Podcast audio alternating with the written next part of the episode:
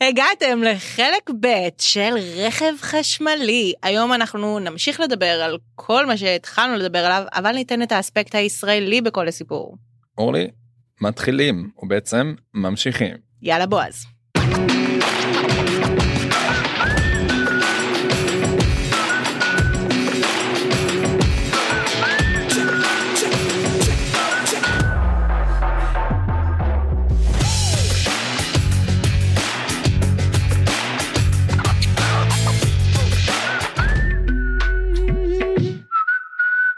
זה ידידנו יקר בועז קורפל.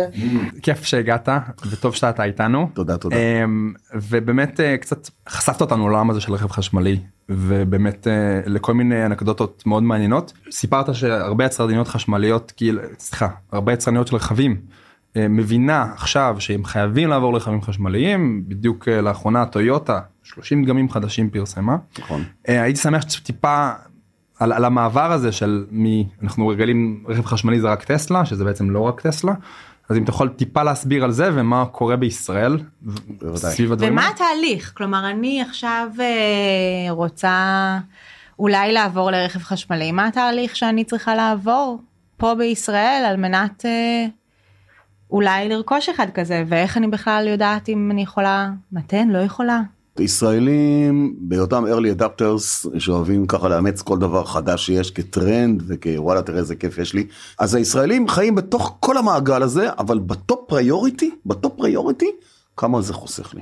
זה מה שמעניין את הישראלים. להיות עדכני ושזה יהיה בזול. אם אני יכול לדפוק את השיטה ולא לשלם מיסים יותר מדי או לפחות להרוויח באיזשהו חלון זמן ולא לשלם יותר מדי מיסים כי בדלק קוראים את האם אימא של המיסים. בלו זה המסים שם זה 60 70 80 אחוז. 60 אחוז על כל שקל 60 אגורות זה מיסים למדינה ומס על מס על מס על מס כאילו זה מע"מ על בלו ועל בלו ועל מע"מ על הבלו. קיצור קוראים אותנו. אז הישראלים הולכים לשם. עכשיו בגדול בממשלה הקודמת הבטיחו ש-2030 לא מייבאים יותר רכבים שהם לא חשמליים. איזה יופי טופי, לא יצרו יותר מכוניות אחרות, אז בטח שאני יכול להבטיח, זה כמו שאני אגיד לך, ב-2400... בייצור הבטיחו בין 2030 ל-2040 רוב היצרניות בעולם. אורלי, ב-2400 ינחתו כאן חייזרים. טוב, אני אמרתי, מה אכפת לי להגיד? 2040 כאילו- זה ממש לא עוד כזה הרבה זמן. זה נכון. 2030 זה around the corner. כי אמרנו בפרק הקודם שהממשלות ויצרניות הרכב נדחקות אחורה לייצר מכוניות עם זיהום נמוך שהוא בלתי אפשרי בכלל ולכן ברור שהם יעברו לחשמל. זה כמו שאמרה מריאן טואנט בעצם היא לא אמרה אמר את זה מישהו אחר אבל נשתמש במשפט שלה אם אין לחם תאכלו עוגות אז אם אין היברידית תיסעו על חשמל אותו דבר. כן. לא יהיה מנוע בנזין לא ישתלם. יהיה... נקודת האיזון היא 2026. בשנת 2026 העלות של ייצור מכונית חשמלית תהיה זולה יותר מייצור של מכונית בנזין. זה המחקר ש, שקראתי אותו לאחרונה, שם נמצאת נקודת האיזון. כל עוד לא הגענו ל-2026, עדיין ימשיכו לייצר מכוניות בנזין. ויש גם את העולם הישן של אפריקה, אוסטרליה וכו' וכו' וכו', ששם המרחקים מדברים, אז עדיין יצטרכו את הבנזינים האלה. בישראל מתים על הסיפור הזה כדי לדפוק את השיטה. אז אנשים קונים הרבה מכוניות היברידיות, חוסכים הרבה כסף בבנזין שלהם, המדינה כבר מתחילה להרגיש את זה, כן. ההכנסות ממיסים על דלק הולכות הולכות ויורדות ולכן הרגולציה אומרת שבשנת 22 אין יותר הטבת מס על מכונית היברידית רק על מכונית חשמלית אבל זה גם לעודד את המעבר אני חייבת לציין שבצד הממשלה היא אומרת שזה על מנת שההיברידי סיים את תפקידו לעונת המעבר ומעודדים בעצם את המעבר לחשמלי מלא. או שאת תמימה או שאת נאיבית תבחרי לא, מה לא. בא לך להיות יותר. אני מבינה את זה שהם רואים את זה בכיס והם גם לא רק זה הם מתחילים למצוא דרכים אחרות לשים מיסים. אני אומר את זה על השולחן יקירתי. ברור הם הולכים להשחיל לא אותנו נקודה קום על הכל. ברור. בסוף המדינה צריכה 50 מיליארד שקל בשנה הכנסות משוק הרכב זה מה שהיא צריכה. היא תמצא את זה כך או אחרת וכבר יש נוסחה שקיימת במשרד התחבורה כנראה שאומרת שאם שילמת עד עכשיו מיסים על הדלק שלך, מעכשיו אתה תשלם מיסים על הקילומטראז' שאתה עושה. נכון. תגיע לטסט, עשית 20 אלף קילומטר בשנה, בבקשה, שקל לקילומטר, שים פה 20 אלף שקל. תגיד, מה? השתגעתם? אני אגיד לך, לא, לא, לא, אנחנו לא השתגענו. אתה השתגעת. כי אם היית נוסע במכונית בנזין, זה לא עולה לך 20 אלף שקל מיסים, זה עולה לך 60 אלף שקל מיסים. כי אתה זוכר, זה 60 אגורות לכל ליטר, אנחנו באנו, באנו לקראתך. אז בוא תהיה ילד טוב, שים פה 20 אלף שקל ותמשיך. זה מה שיגידו לך. אתה לא יכול, כרטיס אשראי, 40 תשלומים קדימה, זה הכל. וכשאתה תגיד אני לא יכול גם את זה, תבוא אורלי ותגיד לך, תעבור לתחבורה ציבורית שיתופית. ושיתופית, שתכניס לך כסף בכלל. כל דבר שהוא יותר טוב מהקיים הוא טוב מבחינתי. נכון, אבל יש איזה בעיה בשיווקיות של המדינה, כי אתם יודעים, ואתם יודעים את זה טוב, ואולי לא כל המאזינים או הצופים שלנו יודעים את זה. הסולם הירוק שמדרג את אה, זיהום האוויר של המכוניות בישראל, איננו הסולם הירוק של זיהום האוויר בחוץ לארץ. הסולם תסביר. הירוק שלהם, זה בעצם שאתה אומר סולם ירוק אני רואה מודעת רכב למטה יש כזה. כן, על פי חוק הם חייבים לכתוב כמה האוטו מזהם. נכון. ואתה עם משולש תסביר מעל את לרמת הפער. נכון, רמת הזיהום בין 1 ל-15. אה, כאשר 15 זה האוטו הכי מזהם, 1 זה האוטו הכי לא, חשמלי לא מזהם בכלל. קדילקים אה, שאני מתה עליהם ואני בחיים לא אקנה. חשמלי לא הם מזהם בכלל תלוי בסוג האנרגיה שהוא ניתן. קדילק הולכת להביא עכשיו חשמלית, יש את הליריק של. קדילק, אז אה, את יכולה אה, ליהנות. חברים להתרכז בבקשה.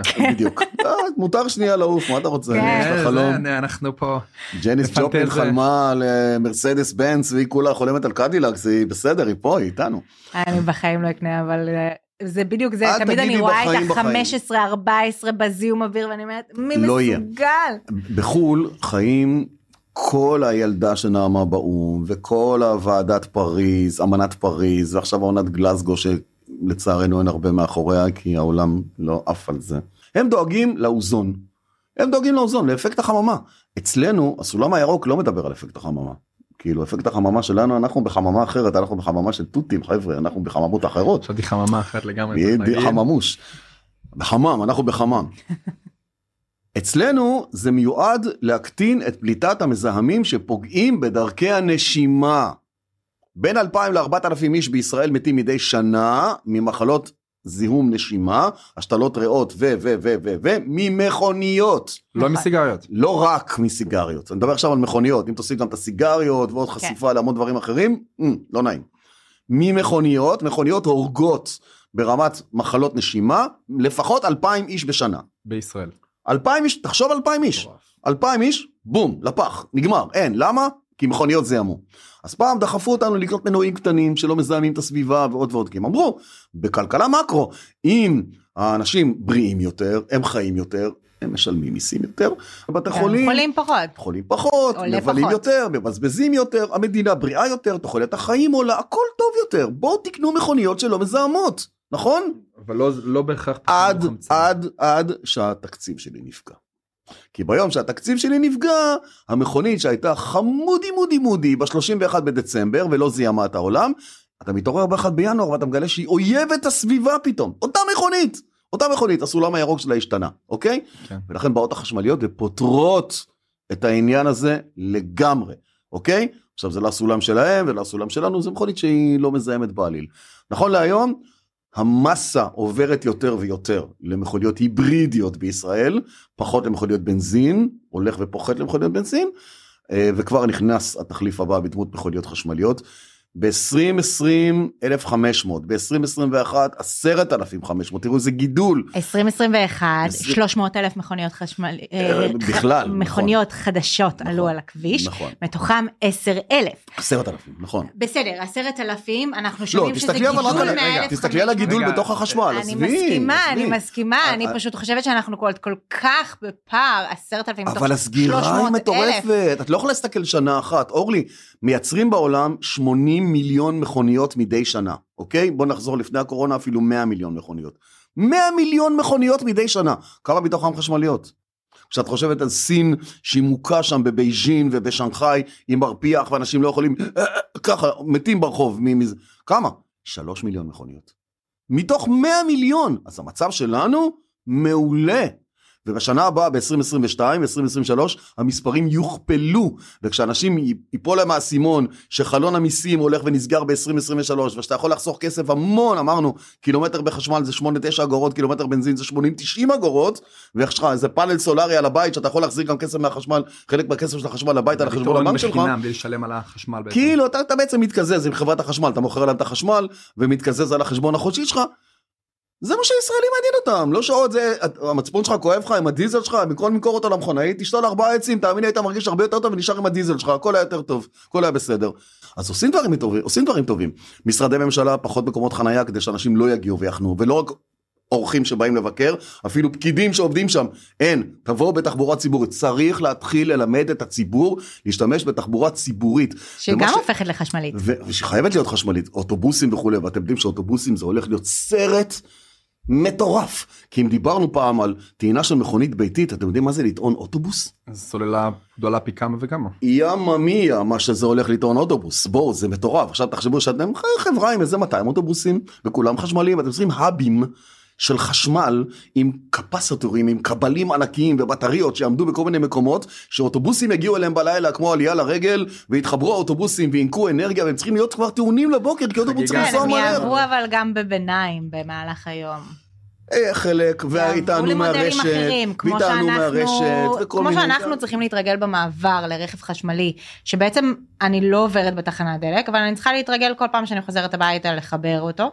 אה, או לעמוד על האינדוקציה. או לעמוד על האינדוקציה, או להזמין את הרובוט, מה שזה, מה שזה לא יהיה. נכון. קצת סקרנתם אותי קודם, זרקתם קצת סטטיסטיקות לאוויר.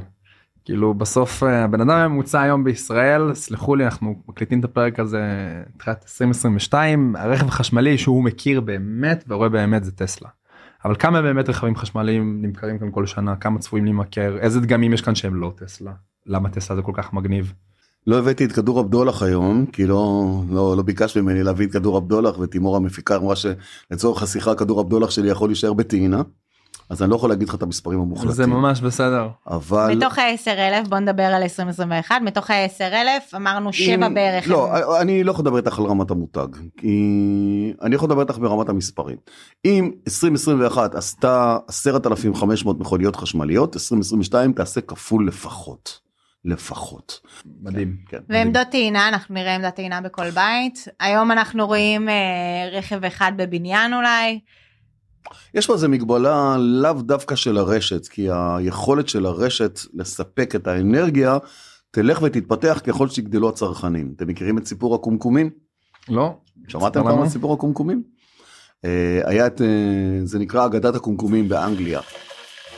כשהחשמל הגיע ללונדון אז רק בימי ראשון בשבע בערב פתאום כל החשמל נפל ולא הבינו למה מה פתאום איך זה שבשבע בערב בכל לונדון החשמל נופל כי במחצית של המשחק של הכדורגל בטלוויזיה כולם רצו להפעיל את הקומקום ואז הרשת בדיוק לא תמכה בדבר הזה ווואו אז חושבים מה יקרה עכשיו עם חצי מיליון אנחנו היום עומדים על כמעט 4 מיליון מכוניות בישראל מה יקרה עם חצי מיליון מכוניות חשמליות יגיעו הביתה בין 4 ל-7 בערב סביר, אוקיי?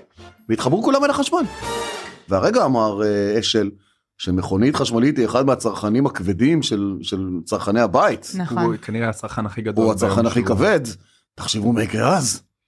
מה קורה היום כשיש איזה מכת ברק ונופל לכם החשמל? את מי אתם לא מקללים? לא את מי אתם מקללים כי אני בטוח שאתם מקללים את כולם. את מי אתם לא מקללים? ורצים אל המחשב אל האלפסק וזה אל תדאגו יקומו חברות ואלפסקים והמכוניות החשמליות שמגיעות היום כבר מסוגלות להאיר את הבית אוקיי? איוניק 5 ו-EV6 של קיה יודעות לספק חשמל לבית. סוללה נקי על גלגלים. לגמרי, הן יודעות לספק צרכים, אתה יוצא לקמפינג, אתה לא צריך לנפח לי את הכדור, נפח לי את המזרון, תביא לי גרלנדו תאורה, הכל מהאוטו יוצא לגמרי. כל העמדת קריוקי שלך אתה יכול להעיף את הכנרת רק מתוך האוטו כמה שאתה רוצה כל הלילה, הכל בסדר. צריך למחוק את זה בעריכה, את הרעיון הזה. הרעיון של הכנרת. של הקריוקי בכנרת. לא, אבל יש פקחים מטבריה, הם ישמרו על זה. הבנתי, בסדר. בקיצור, זאת לא רק תופעה של אנרגיה, זה גל, זה נחשול מטורף כזה שישנה את צורת החיים של כולנו. חד משהו. בחשיבה של איך משתמשים בזה, בחשיבה של איך נוהגים בזה, בחשיבה של איך נהנים מזה. כי חוויית הנסיעה תהפוך להיות דרמטית לא פחות מחוויית הנהיגה. כי אתה בזמן הנסיעה תוכל לצרוך תוכן אנשים לא ירצו כל כך לנסוע בגלל הפקקים שהיא דיברה עליהם ישבו ככה זה משעמם נורא. לפחות נוכל לשמח אותם בפודקאסט הזה. אז יהיו פודקאסטים ואתה יכול לראות את כל הפרקים בנטפליקס שהפסדת בצד הזה של האוטו כשאתה יושב שם ויהיו מסכים מאחורה וכשהאוטו יעבור במקומות מסוימים פתאום אתה תקבל התראות של עכשיו כנס כרגע קפה ועוגה בככה. זה יחרפן אותנו. ויש התראות של תרים את הראש מהמסך דביל תראה איזה יופי. אנחנו לא יהיה. דאגתם שניכם בהרבה רכבים חשמליים. אבל אני לא חושב שהיום הרבה ממי שמקשיב לפרק הזה בהכרח נהג ברכב חשמלי. מה החוויה שאני צריך, שאני צריך לשים לב אליה בפעם הראשונה שאני מתחיל לנהוג ולנסוע ונכנס לרכב חשמלי. ההבדל המשמעותי ביותר בסוג, בסוג הנהיגה או בצורת הנהיגה היא בתאוצות. לא, לא לחינם, הסטטיסטיקה לא הולכת עם טסלה בישראל והרבה כזה תאונות. שדרן אה, רכב ספורט, אה, כתב תחום רכב, זה כאילו אני ישר הולכת למקום של הרוגע, המעבר לא, השקט, לנסיעה רגועה השקט, השקט, והכל. השקט קיים גם במכוניות אחרות, הרבה, הרבה מחברות הרכב עובדות על נושא בידוד הרעשים, הקטנת התדרים ועוד הרבה דברים כאלה, זה נקרא, יש לזה איזה שלוש אותיות כאלה, כמו מלא שלוש אותיות ברכב, של הקטנת תדרים ורעש ואפקט אפקט הגלגול וההם שעולה מתוך בתי הגלגלים, לא ניכנס לכל דבר, רעשי הרוח ועוד. אז יש את זה כבר במכוניות רגילות, בחשמליות ברור כי אין מנוע שמטרטר, למרות שעושים את ההמהום החוצה לטובת עיוורים, כי את לא יכולה להפעיל אוטו כזה בסביבה שיש בה עיוורים, בלי שהוא ידע שמשהו מגיע. אז המכוניות מייצרות המהום שכזה, שכלבים, כלבי נחייה, עיוורים וכולי, יוכלו לשמוע אותו ולהיזהר. אבל נתעלם מהדבר הזה. צריך לעשות את זה גם לקורקינטים בתל אביב. כל דבר שלא עושה רעש ויכול לדרוס אז צריך לעשות את זה. לא בכדי מספר תאונות הדרכים שמעורבות בהם מכוניות של טסלה באופן יחסי אה, הוא גבוה. לא כי המכונית לא טובה או, או פרועה. כשאתה נכנס למכונית היום יש לך זיכרון בשריר. כמו שאתה, כמו אותו זיכרון בשריר שאתה לוחץ על אצבע במעלית או על לחצן בטלפון שלך, אתה לא יודע אה, ללחוץ על המעלית, ככה בטלפון, אתה לא צריך. יש לך זיכרון שריר לכל פעולה שאתה עושה.